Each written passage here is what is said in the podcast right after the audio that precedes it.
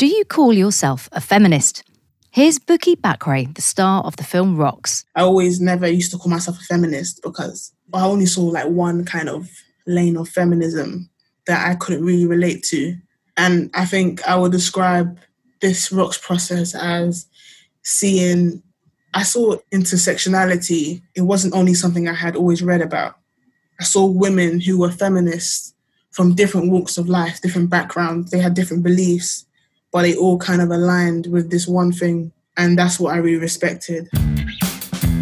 I also chat to St. Maud star Morfydd Clark about standing up to male directors. I remember I was doing this job, and um, the lead was asked in one of the scenes that she was being kissed on her neck.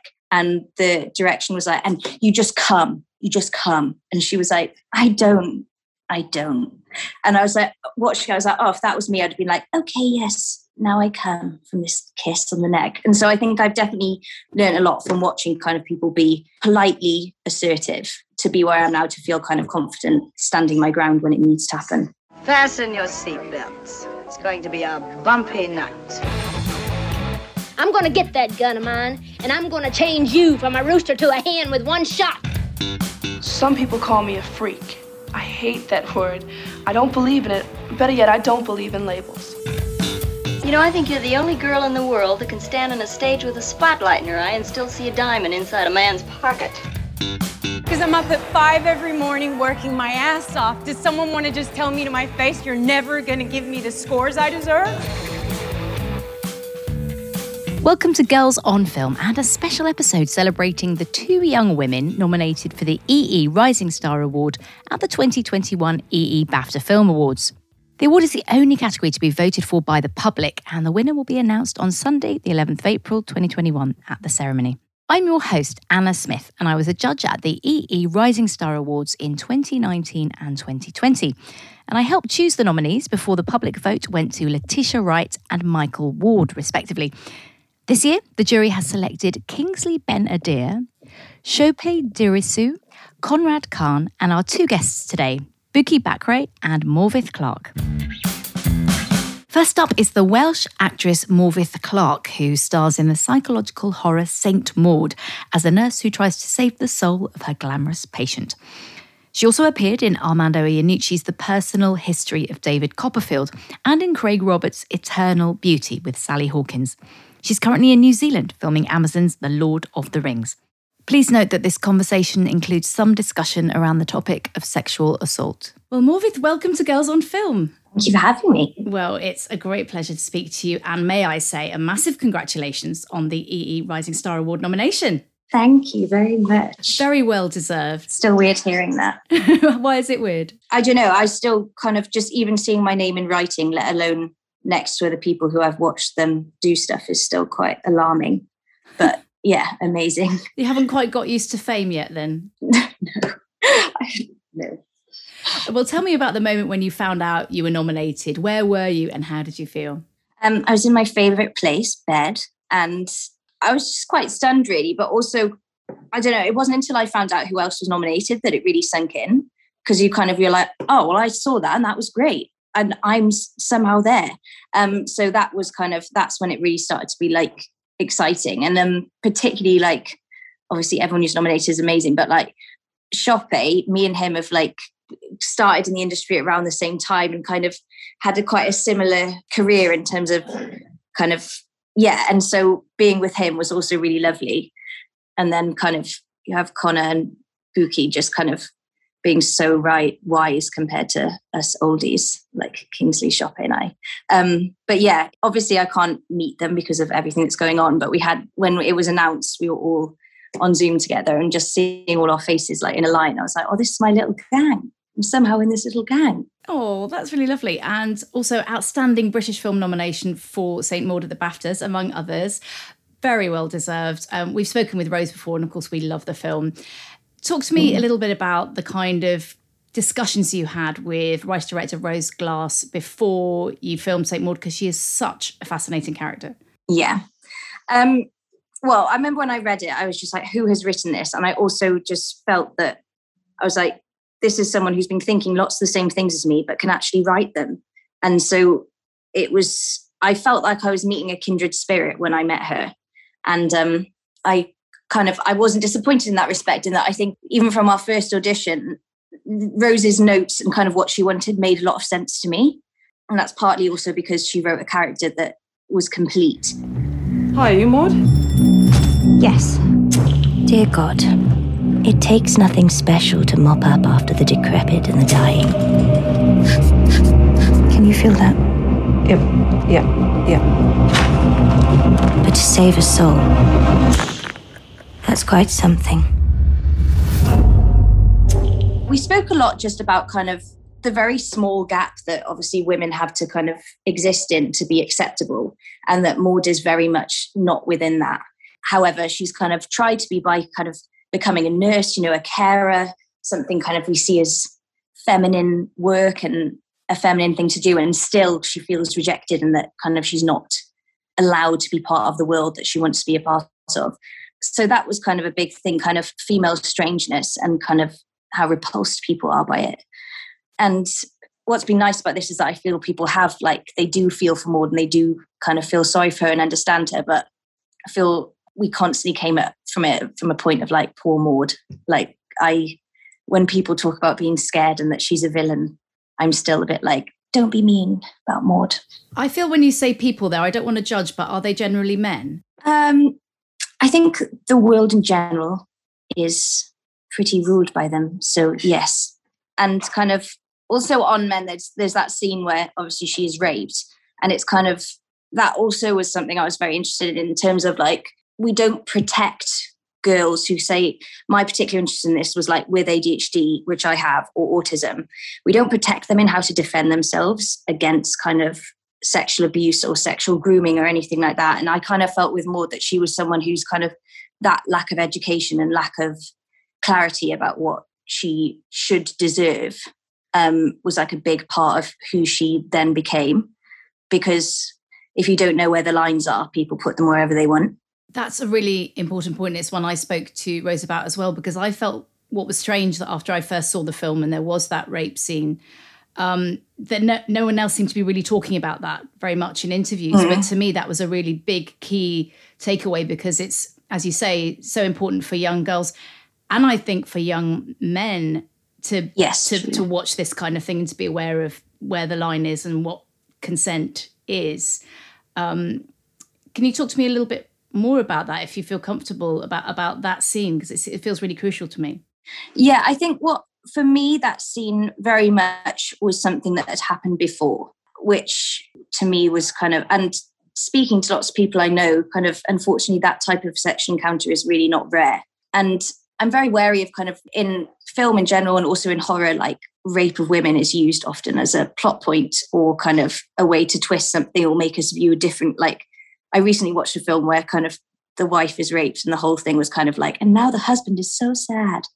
And um, what I felt that this really told the story in terms of that it was, I felt very much not the first time it had happened. And so therefore, this whole backstory is then clear in terms of her relationship to her body, her kind of repulsion at it, and also feeling that it's deserving of pain and punishment. Well, I think also, sadly, it feels very relevant now because there's a lot more discussions about women's safety at the moment. What kind of yeah. role do you think film has to play in in this um, kind of issue? Huge. Like I was watching I May Destroy You um, over lockdown, and I was I watched stuff, and I'm like, I wonder what experiences I would have not had or had had I seen that when I was 15 or whatever. Um, so I think it's huge. Like I learned so much from film and TV of the stuff that wasn't talked about. Um, I think also like I learned so much more about kind of female pleasure from film and TV than obviously I did in school and stuff like that. And so I feel I'm constantly changed by the stories that I I watch. I think yeah, that's so true about female pleasure as well in every way, just in terms of educating people about sex and behavior and consent. Film is is huge. Um, let's talk a little bit about your other roles from from a feminist perspective. Um, Go on. Because obviously, you know, you you are an EE Rising Star, but you've got quite a body of work behind you. Um, what what roles particularly are you proud of um, in terms of the depiction of women on screen? I'm very proud of being in The Falling. Um, that was like that was my like first film job, um, and I didn't realize at the time how special it was. Um, you know, we were it was kind of mostly women and some lovely men, um, but it was very kind of female dominated, and also kind of with lots of sixteen year old 15 it was kind of like 15 to 18 i think the girls ages were. Um so it was also like watching these girls being championed by carol and being allowed to kind of explore artistically and be in such a safe environment and also kind of i think it's often difficult in terms of like i i often when i see children in a film you're often like oh that's the only child in the film and what was lovely about this is that they were in a group together and i think that group has remained very supportive to each other so yeah, that was brilliant. And um, I've been very lucky that I haven't had horrible experiences, but had I had some after that, I would have known that that wasn't how it needed to be. You mean horrible experiences on set? Yeah, in yeah. terms of like how we, I was, I was given a very kind of high level of what life could be on a film set from Carol. Carol Morley is a friend of the podcast and one of our favorite oh. people. Oh, so yeah, absolutely. She's amazing. Yes. And The Falling is such a special film. I'd urge anyone listening to check it out if they haven't seen it. Sit. Stand. Silence in the corridors and the communal areas. Skirts no more than two inches from the ground when kneeling. If I were a fly on the wall in your house, what would I see? You're quite an influence on the others. You are not to fraternize with any of these girls. Who was the first person in your age group to show symptoms? You all know something is wrong. Anything else uh, you'd like to highlight from, I mean, Eternal Beauty? That was a terrific film. Yeah, Eternal Beauty is one of those films that I'm, like I was saying before, that has really changed me. Do you know, kind of, for me anyway, this is maybe because I'm dyslexic, but like when I read stuff, I, I, kind of still feel it is quite kind of in my head instead of my heart. And um, it's kind of I can logistically think of something, but it doesn't kind of make sense. And watching that film back, it just kind of it really brought home to me the parts that I play in kind of making a society that is comfortable for people, whatever their life is, and kind of. And it was also just very special to be in a film that me- mental health is kind of a fascination that film has, and they obviously we look at it a lot because it is fascinating and it's kind of something that we all kind of understand. But um, to be in some a film that's been written from a point of such love as Eternal Beauty, because it was written about someone very important to Craig, yeah, it was just really special. And I would urge anyone in terms of like films about mental health, that one's really kind of affected me to watch that. Yeah, it's, it's very warm and sympathetic portrayal, isn't it? As well as as funny yeah. and moving. Yeah, yeah, terrific. Now, don't want to cause anyone any offence, but I bought my own presents this year. Just need the money now. I'm not giving you that. Well, you have to, so you've got no choice. I love it.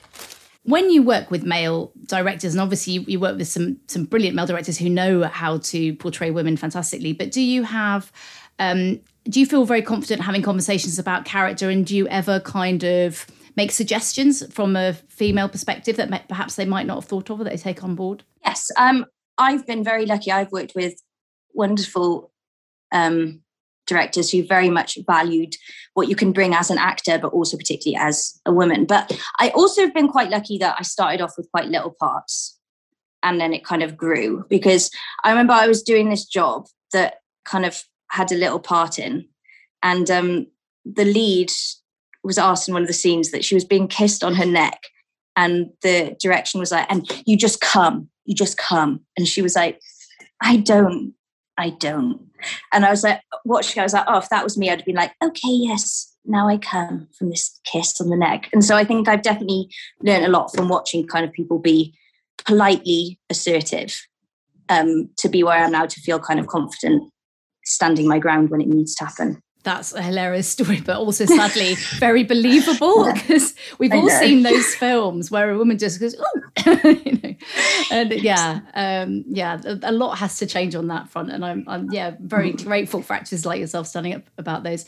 Um, I know you can't talk particularly about what you're filming at the moment, but tell me about your hopes for the future um, and your career. I am not a writer. but I love stories.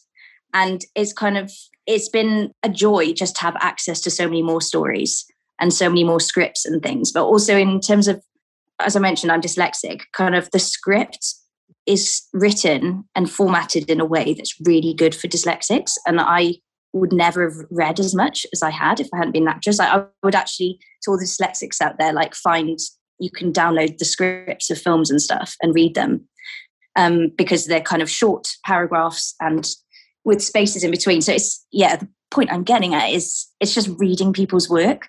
Like I can't believe that I get to like look inside all these people's brains and having that moment that I had with Maud where you just kind of stare at the ceiling like, what have I just read? I will never forget it. It's seared into my brain. So yeah, just more stories. Well, we look forward to seeing you in them and uh, best of luck Thank at you. the BAFTAs. And uh, it's been such a pleasure. Do come back on Girls on Film again. We'd love to have Oh, you. Thank you very much for having me. Bless Amanda's body, and bless her mind, which is shrouded in darkness. When you pray, do you get a response? It's like he's physically in me. It's how he guides me. He's just there. He's everywhere. My next guest is Bukky Bakray, who was street cast, or rather school cast, to star in the film Rocks, directed by Sarah Gavron. Rocks has been a huge hit with audiences, critics, and film awards voters. As well as a nomination for the EE Rising Star Award, Bukky's been nominated in BAFTA's Leading Actress category for 2021. Well, Buki, welcome to Girls on Film.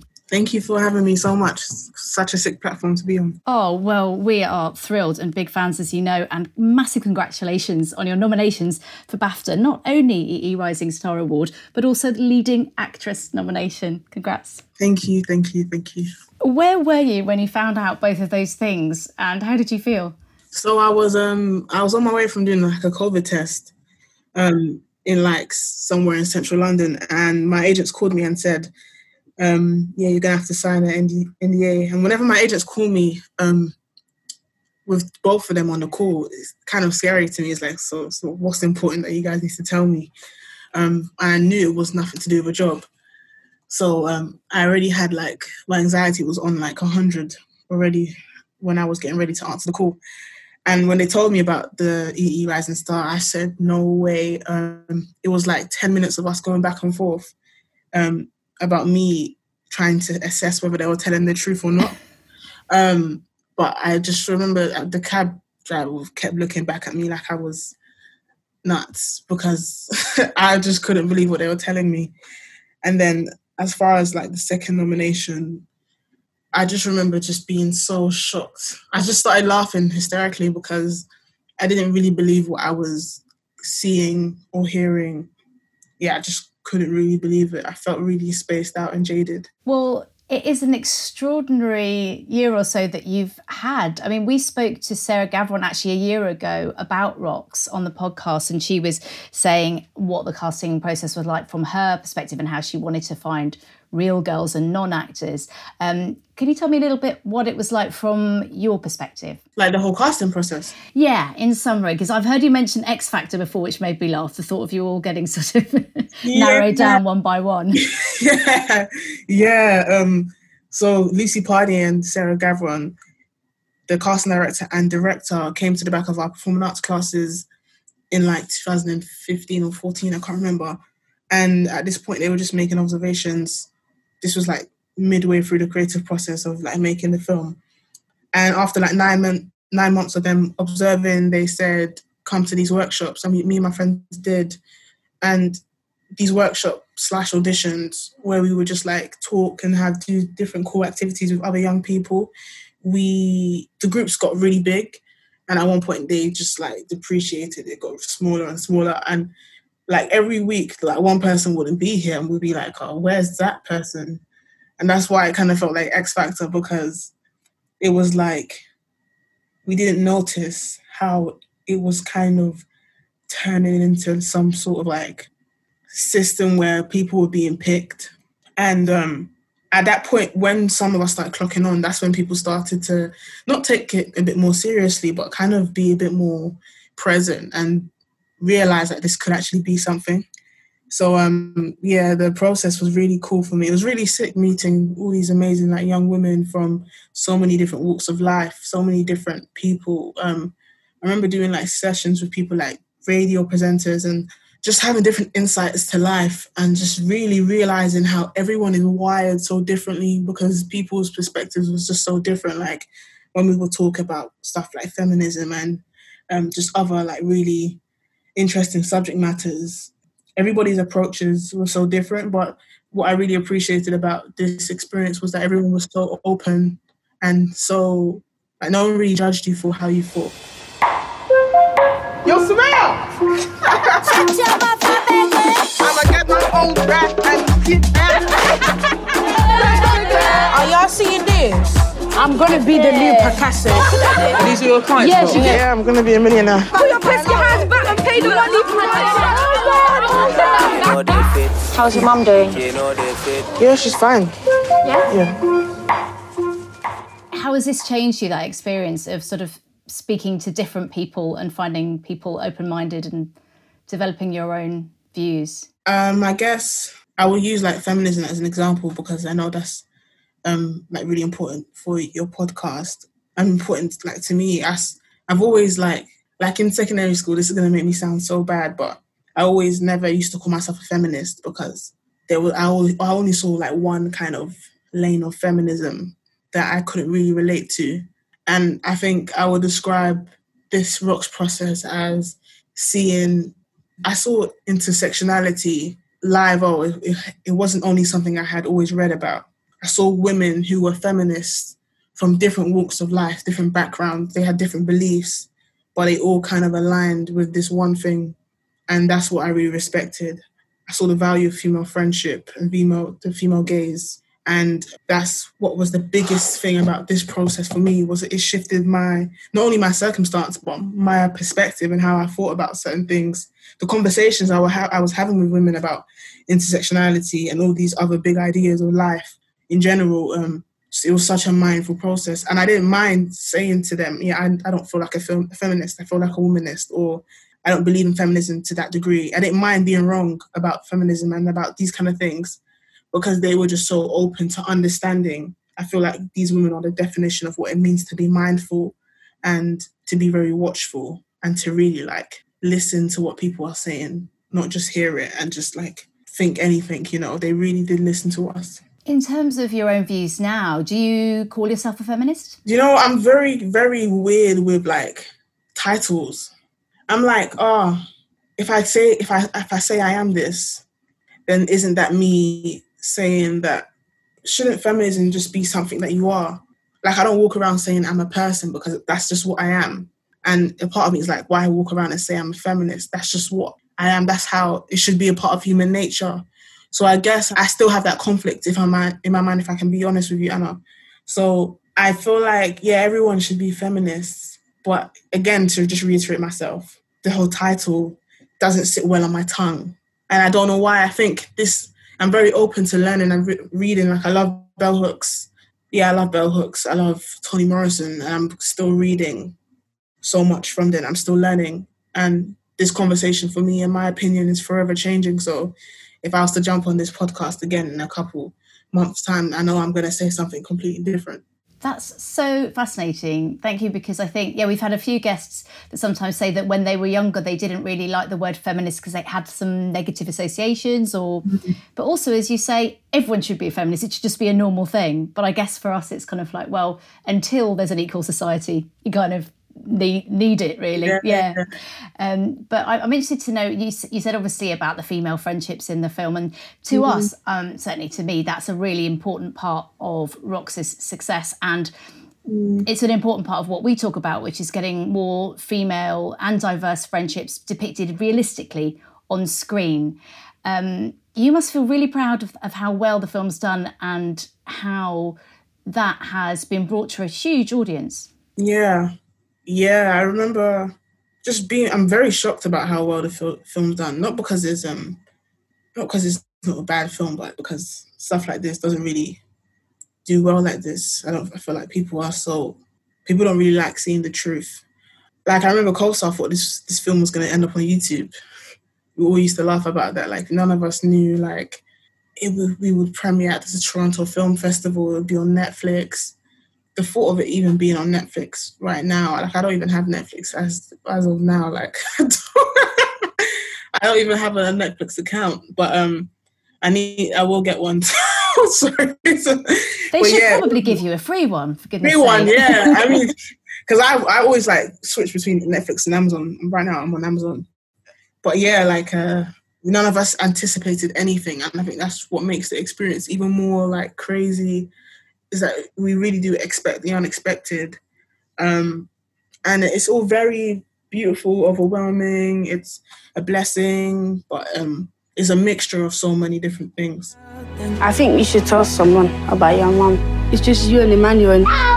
You wouldn't understand. What's the problem? Talk to me. I, I don't, don't need get you it. to worry for me. You're nothing such a beautiful word. You have to leave now. Get out. Get out. Cause nothing can be loved into something. There's got to be a way to sort all this. You just can't keep going on by yourself. What kind of opportunities has it opened up for you this past year? As well as like acting opportunities, being able to tape for people that I really look up to in the industry, being able to work with some amazing, um, amazing, amazing actors and actresses. I felt like I feel like the biggest thing for me is the conversation I've been able to have with artists and other human beings. Like sometimes when I'm on set, like the biggest thing for me is like going into the green room and having conversations with other artists about the art that they want to make, the music they listen to, having an insight into people that are kind of like-minded is very interesting and it's very um inspiring to me because obviously I have my forever friends, my family, and not everyone's into film like that. Not everyone's an artsy, and not everyone has like the time to have conversation like that because everyone you know they're thinking about their lives and that's okay. That's they have every right to just not want to partake in these kind of like earthy conversations, but when you're in a room with other actors and they they live by this and this is them, it's nice to kind of get lost in it. So, what are you working on next that you can speak about? So, um, I am currently filming in Birmingham for this series called You Don't Know Me. Um, and this is, I'm really excited for this because the lead of this is Samuel Adewunmi. And I watched him in The Last Tree a couple of years ago. And I remember thinking, like, this guy is crazy. And now to be like working alongside him is a really beautiful and amazing thing. And the cast for this thing is really sick. I've met some really amazing actors and friends who I really want to know for like forever, if possible. And what kind of roles are you looking for? Are you looking for anything in terms of that you feel progresses the representation of women and people of colour on screen? Um, I always find this question difficult. I think the role that I'm looking to write, to looking to be in, hasn't been written yet. Because I feel like before Rocks, if you asked me, give me your dream career Bukky, I would have said something like an office job because that felt really nice to me. So when it comes to characters and stuff I can tap into, I guess it hasn't been written yet. I haven't fathomed it yet. Um, I guess when it does come, it's going to be amazing. Because I would have never thought to write a story like Rocks because it's just so it's so ordinary. Like who's going to put money into making a production about a girl whose brother goes missing? But then look at what was happening with Rocks and the actors that were in that were just amazing. Like D'Angelo, I look what he was able to do with the character and the words. So I guess yeah, I have my dream role hasn't really been written. What have you been watching lately? I know you haven't got Netflix, but what have you been watching?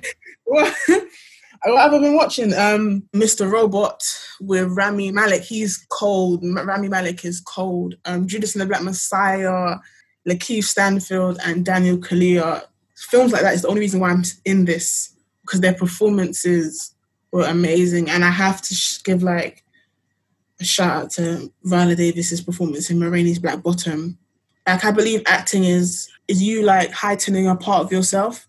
But Viola Davis, what she did in Ma Rainey's Black Bottom was a like the definition of escapism. She literally jumped into somebody else's body. And I just want to know how she did that because it was freaking amazing, her performance. Well, if this was a normal award season year, you'd be bumping into her at glamorous events, wouldn't you? you know what? You know what? People like Viola Davis, like sometimes I'm fine with not meeting you because it's like I was gonna keep you as that person to just inspire me. Like my favorite artist is D'Angelo, and I wouldn't mind never meeting him because you, know when someone does so much for you from afar, it's fine. The distance isn't is fine, but yeah, I would to meet Viola Davis. I don't know what I would do. She's I don't even think she's a real person. That's a good actor, isn't it? When you just don't Yeah. think that. Yeah. But I, I have a strong feeling you may yet bump into her one of these days. So you better prepare yourself because you're going places. um, listen, we are going to be following your career closely and like super impressed with everything you're doing. Is there any last messages for the Girls on Film listeners? I guess like to your platform, like thank you for being there and acknowledging us. Um, I always talk about being so grateful to be in Rocks because I felt seen, and I guess it's the the platforms like yours that you guys you actually care about these kind of stories and you care about what representation means and you care about the art for the art, not the embellishment and the shine. And yeah, I've really enjoyed speaking with you and being on this platform because this is like this is what I love about the industry is because there's people like such as you yourselves who actually who actually care and um, it's not a facade it's just you like things for what it is and I really respect that Oh, that is so lovely. Thank you. We really respect you and we're just so thrilled that Rocks has been so successful. Best of luck at the EE BAFTAs. And if we don't see you at this year's awards, maybe we'll see you at future awards. Thank you so much. Thank Have you so much. day. Take care. Close your eyes. Think of everything that is happy. And stop thinking about all your worries. We're coming with you. Public voting for the EE Rising Star Award is now open at ee.co.uk forward slash BAFTA, and the winner will be announced at the ceremony on Sunday, the 11th of April. If you want to watch the films we've chatted about, you can see Rocks on Netflix and you can rent St. Maud online. Bukky recommended Ma Rainey's Black Bottom, which is on Netflix, and Judas and the Black Messiah, available on demand. We've done special episodes on both of these films recently, so check out our pod feed for more. As you may have heard, a record number of female filmmakers have been nominated this award season. We'll be speaking to some of them soon, so make sure you've subscribed to Girls on Film to be the first to hear our exclusive interviews. Girls on Film is an HLA production brought to you by executive producer Heather Archbold, audio producer Dan Pugsley, assistant producers Heather Dempsey and Eliana J, and principal partner Peter Brewer. Don't forget to follow us and message us on Twitter, Instagram, and Facebook if you don't already. You've been listening to me, Anna Smith, and I was joined by Bukky Bakray and Morfydd Clark. See you soon. Amen. To the remix. Preacher. Thank you.